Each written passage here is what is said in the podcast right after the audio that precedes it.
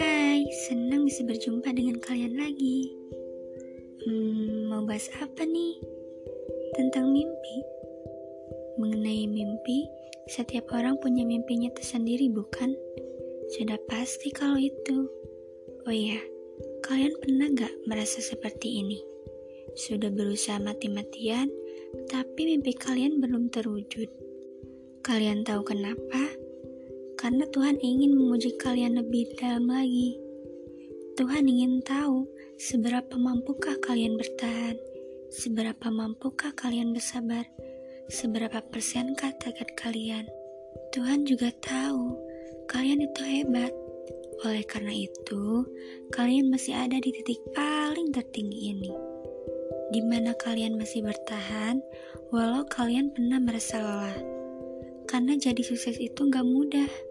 Kadangkala kita merasa lelah dan merasa pasrah. Oleh sebab itu, kita harus bangkit dan jangan pantang menyerah. Mengenai doa yang sudah kalian langitkan, tenang saja. Tuhan tahu kapan waktu terbaiknya. Jadi, masihkah kalian ingin menyerah?